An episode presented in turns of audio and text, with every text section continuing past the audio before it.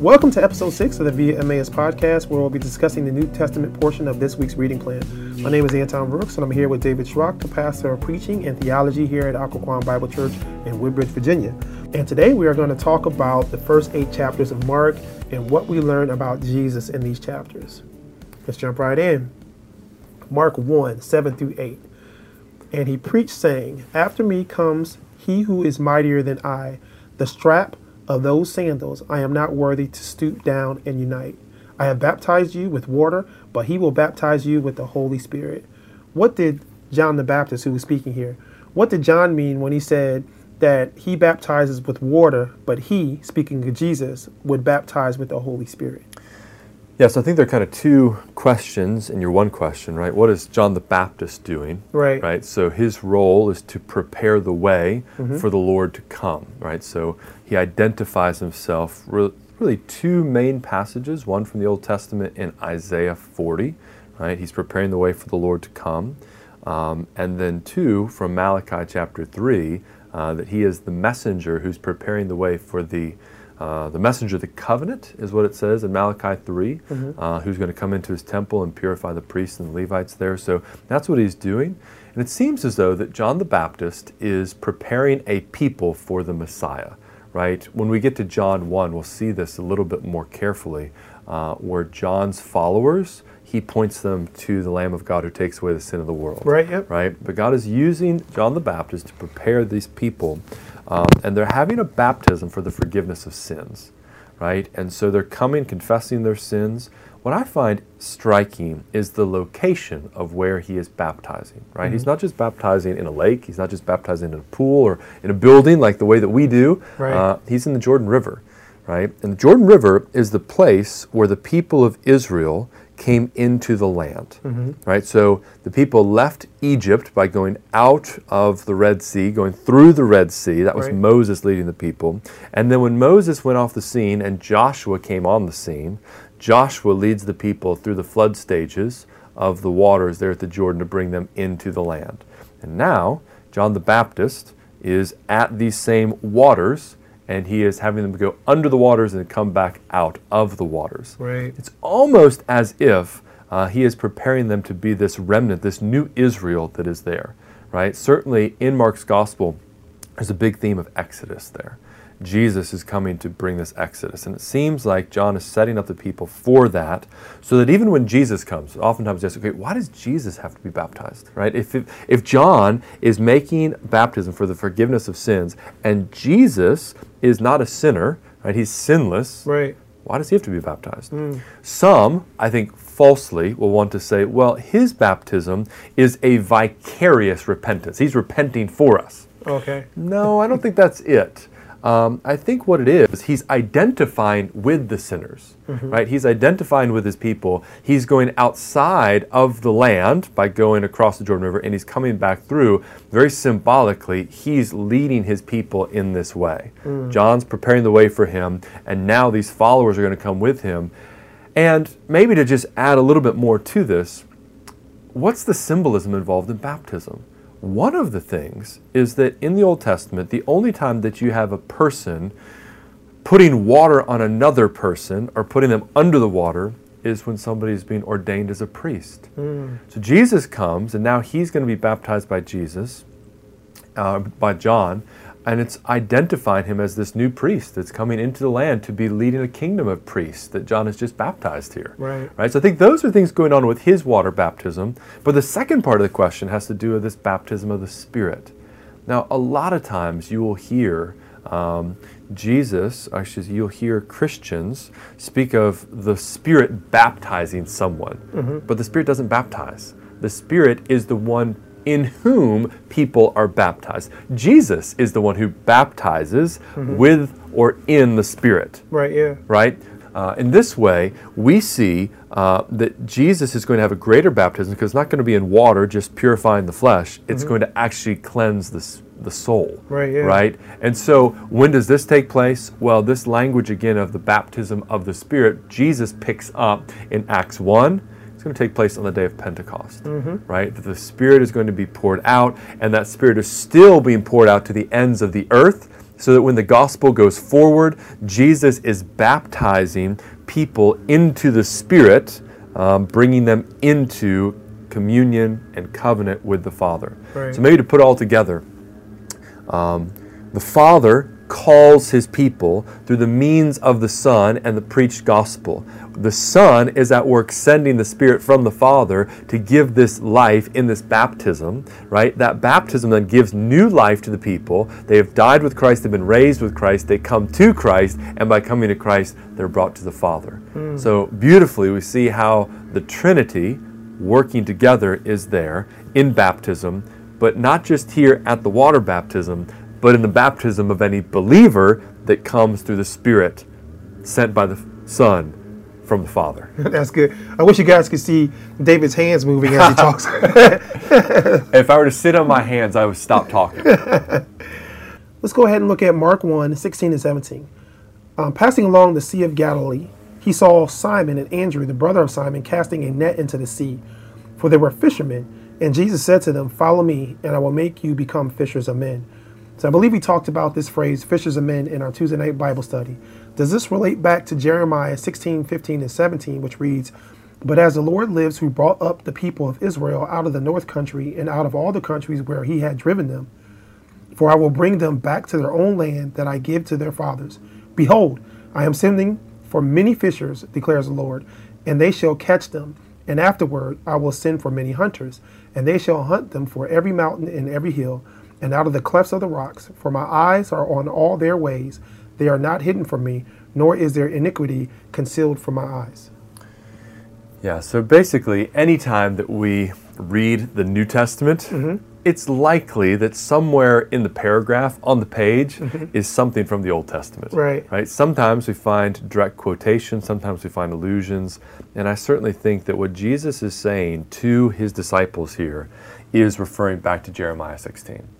Right. So just the context that you read, if we just go back a little bit further, um, back in verse 14 right? It says, Therefore, behold, the days are coming, declares the Lord, when it shall no longer be said, As the Lord lives, who brought up the people out of Israel, out of the land of Egypt, but as the Lord lives, who brought the people out of Israel, out of the north country, and out of all the countries where he had driven them, right? So he's making a contrast in Jeremiah between the first Exodus and the second Exodus. And the second Exodus began when the people of Israel came out of the north country. They came out of Babylon back into the land. But in so many ways, the Exodus is still continuing in the days of Jesus. So Jesus comes and he says, uh, The days of restoration are here. The kingdom of God is in your midst. The kingdom of God has come. And so he uses this language then of you will be fishers of men. Like these days of restoration are here Right. right? And so he is telling them, as these disciples follow, like this is what you're coming to do, right? It's not just a, a turn, um, just a clever turn of phrase, right? You who used to be fishers of fish are now going to fish for men. Like it's actually fulfilling a promise in the Old Testament. And if these disciples had grown up in the synagogue hearing the words of God, Jeremiah being read, they would have heard that. Right. They would have seen that, which explains why they follow Jesus, why they drop their nets mm-hmm. and follow him. Because sometimes they, man, they've had incredible faith. Yeah, right, Right? yeah. Like they just they just go, they leave their father behind. Like, I'm not sure I have that kind of faith. But part of it is like we may not understand what Jesus is saying to them. Right? He's saying the kingdom is here, the restoration is here. They're thinking glory has come, therefore it doesn't matter if they're fishing any longer, right? They're going to go and they're going to see the kingdom come. Right. And there's reality to that. What they don't understand yet at the beginning of Mark is that that glory is going to come through suffering. Right. Right? The means of fishing for men will mean sacrificing themselves in order to bring the gospel to them. But nonetheless, I definitely think we should read Mark 1 um, with the light that Jeremiah 16 gives to it. Mark 3, 28 and 29. I'm going to go ahead and read those verses. Truly I say to you, all sins will be forgiven the children of man, and whatever blasphemies they utter. But whoever blasphemes against the Holy Spirit never has forgiveness, but is guilty of an eternal sin. For they were saying, He has an unclean spirit. So long before I came to Christ, I've always heard people say that if you blaspheme against the Holy Spirit, that you can't be saved or you can't mm-hmm. go to heaven. So what what does it actually mean to blaspheme against the Holy Spirit? Yeah, that's an important question. And, you know, because certainly the text says that whoever blasphemes against the Holy Spirit never has forgiveness. Right, yeah. Right? So there's something to that, and it should have some teeth in it. Yes. Right? At the same time, we should just read the context, Mm-hmm. right? Um, and to see, you know, what has just been said in verses 23 through 27 is to basically assign the good works that Jesus is doing or is doing as the works of Satan right? It is to be so uh, opposed to Jesus that that person would be confused between good and evil, right? Or even more than that, they would confuse who Jesus is and the identification of his satanic origins, which of course is blasphemous. Right, yeah. Right? And so I think in this case it's it's not even because there were certainly those who were opposed to Jesus. Paul was opposed to Jesus. Right, yeah. right? Uh, but in this case, uh, there's a way in which um, somebody can be so misunderstanding, led by Satan, to to not know uh, who Jesus is that they would blaspheme against the Holy Spirit. Now, Mm. somebody would say, "Have I committed that sin?" Like, if there's a care and a concern that you've committed that sin, you haven't committed that sin Right, yeah. right? I mean, the person who's burdened by that is not the person that this is speaking of, right? It's the person that has so much hatred towards Jesus that they would see him as nothing but pure evil, that they are at that point giving themselves over to that kind of wickedness. Wow. In Mark 5, 1 through 13, Jesus cast out 2,000 demons out of one man who called himself Legion. After this, the people saw that that wild man who had once been possessed and crazy now was in his right mind. When the people saw this, they were afraid and begged Jesus to depart. Why would the people who just witnessed a miracle um, want Jesus to go away? Well, obviously, I mean, what happens with these demons is to send them into the pigs, right? Yes. And then to be brought down into the lake. I mean, somebody's losing some serious cash. Yeah, yeah, I thought about that as I read this, yeah. Right. I mean, so he is he is completely upsetting everything that is Mm-hmm. going on around there. At the same time, he's bringing healing, relief, and and uh, the kingdom uh, to the people who are there. Right. I can't help but wonder, like, okay, what's somebody shepherding or what's somebody doing with two thousand pigs? Right, yeah. right? I mean, those were the unclean animals, right? So he takes these unclean spirits and puts them in the unclean. It's like, are those Gentiles? Are those Jews? Like, who who, who is that that mm. is doing that? I'm not sure if we know. But what we do know is that when he brings grace to this person, there are others who are hateful towards Jesus about mm. it. Maybe just this teaches us something about human nature again, right? That to see the grace and the power of God at work in someone else's life doesn't always result in celebration, right? Um, I can think of somebody, you know, who maybe uh, the person has done something terrible, and Jesus forgives them, and the people around him is like, no, I want that person to die. I want that person to be come under judgment. I don't. I, can't. There's so much hatred towards that person that they can't even celebrate the grace of God that would give to them, right? Mm-hmm. And in this instance, it's like, no, like what Jesus does is always right. Mm. And what he does here to, to bring grace and relief to this man should be celebrated. And yet, human hearts don't always do that. Yeah, we see that a lot. Even um, when Paul was changed, mm-hmm. the other disciples are like, wait a minute, It what is he doing here? Yeah, it took time. Yeah, it took time. Right? And, and so, you know, this is why it is so good to have Barnabases in the church. Yeah. Right? Those who can bear witness to the change in the life of somebody in the church. Right? Uh, because there's a sense in which, okay, we don't want to be quickly duped, but at the same time, we also uh, want to believe um, and to give that grace, but it just takes that time to be able to do it. And sometimes it takes an individual to come and to be an advocate for that other person in the church. And that's not an easy role to have. Yeah. Uh, because really on, you're, you're kind of pressed in on both sides. Right. Uh, and yet it's an important role in the church. Because even, even Barnabas was like, you want me to go where? Well, and that was more Ananias, right? Oh, yeah, that's it was right. Yeah, yeah, Ananias right. who was going to go and, and And talk to, talk- to yeah, Paul. touch his eyes, yeah. But you can understand the fear that Ananias had, and why when Barnabas, Barnabas is walking through uh, through the church with Paul, it's like, wait, wait, that that's the guy, Right, yeah, yeah.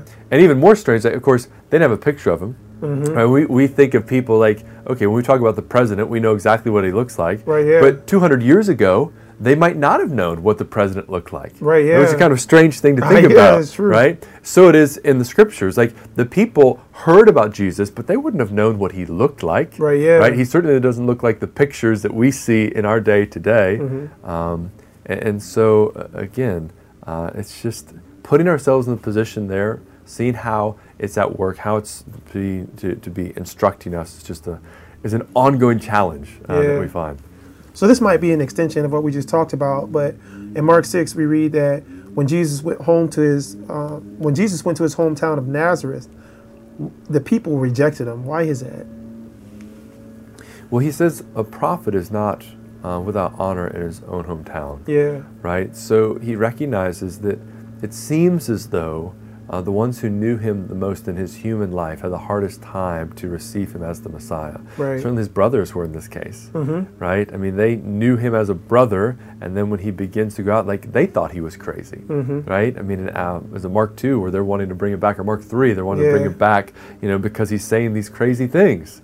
Um, so I think that's partly, uh, partly it. But then in the resurrection, uh, we see that his brothers come to faith, so that James and. Jude um, do place their faith in him.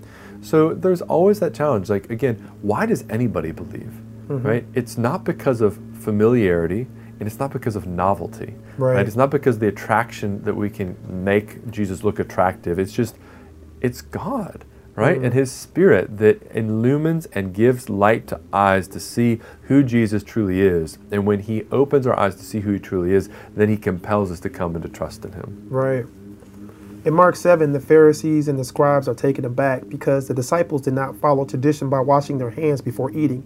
In our churches, we also have traditions, which aren't necessarily bad unless the traditions um, are out of line with the word, Right. which sometimes they are. Yeah. They- and this is, there was a, I heard a story, and this was secondhand, but I heard a story of there was a, a, a guy wanted to preach, a pastor wanted to uh, preach in, in somebody else's church. He was a visiting pastor. Yeah. And he wanted to move a table um, that was up front. Yeah. And they stopped him and said, no, no, no, that table is holy. You know, and he was like, you know, it- but basically those people were adhering to the tradition. I, and I have one more. This was even even worse. This was when I first got saved. Um, I was going to church and I was standing in the lobby and I heard a man um, tell somebody else that he would never allow his children to come to church if they weren't dressed up. Now, and because he was worried about what other people were going to think. Um, so I thought that was strange because I was thinking, well, what if somebody doesn't have a suit? Sure, you know, sure. what what is Yeah. he going to think about Yeah. that person who Yeah. walks in and they don't have a suit? That's right. You know, or how is he going to treat them? Yeah. And I always thought that that was not good.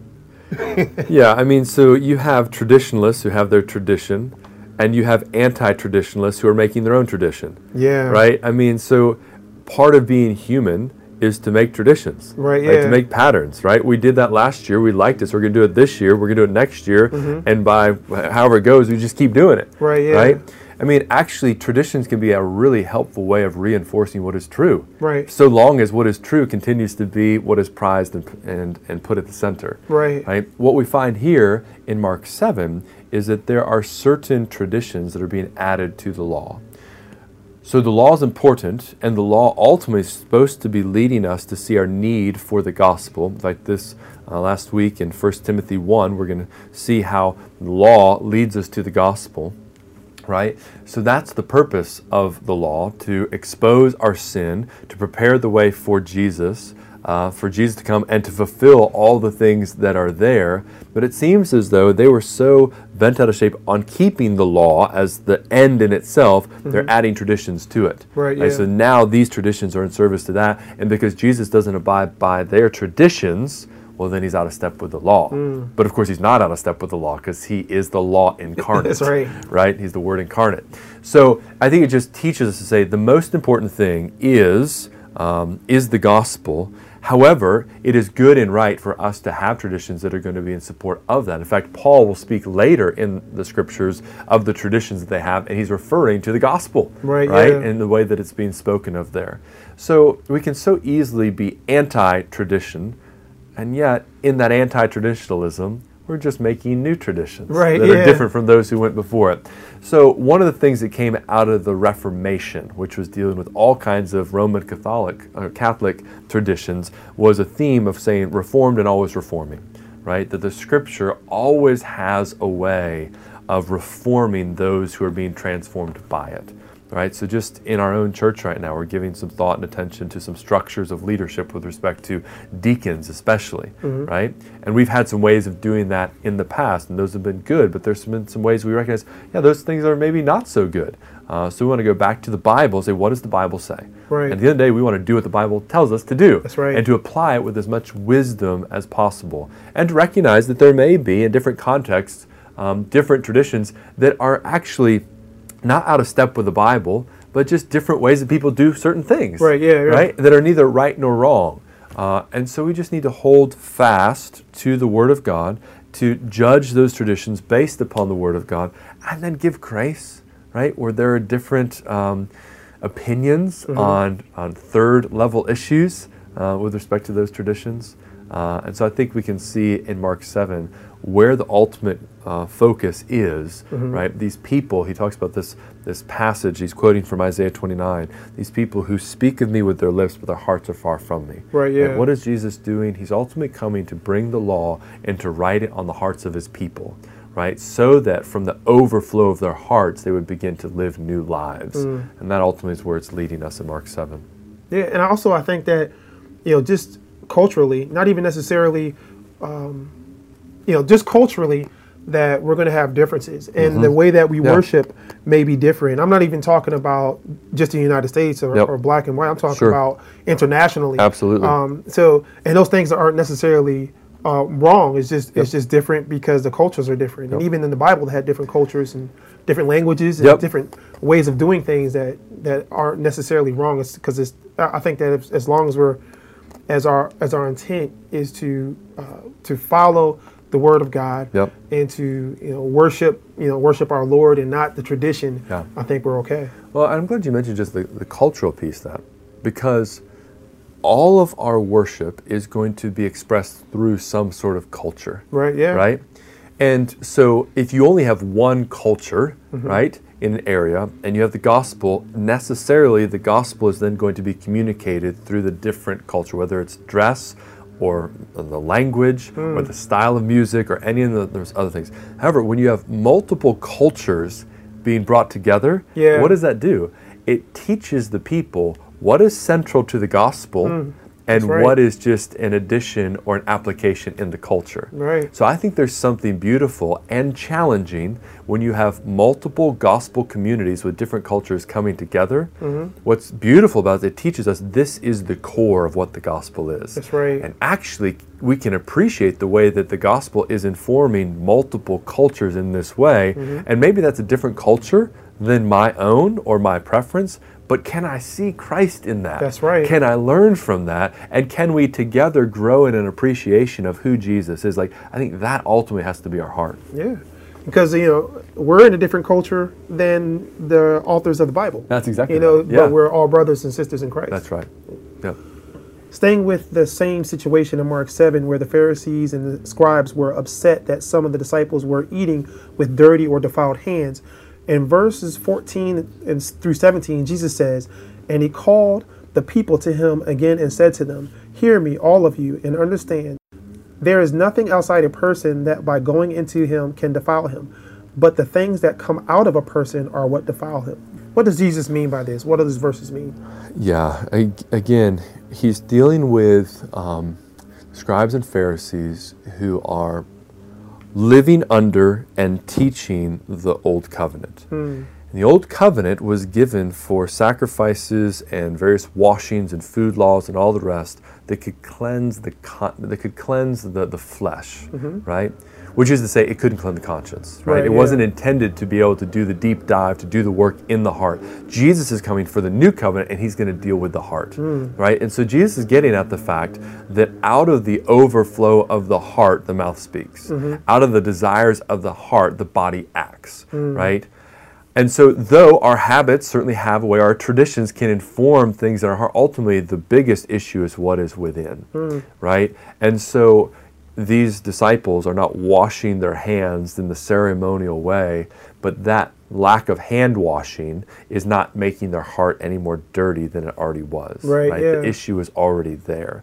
Um, likewise, these scribes and Pharisees are doing all the, the ceremonial washings, are not able to get to the biggest issue.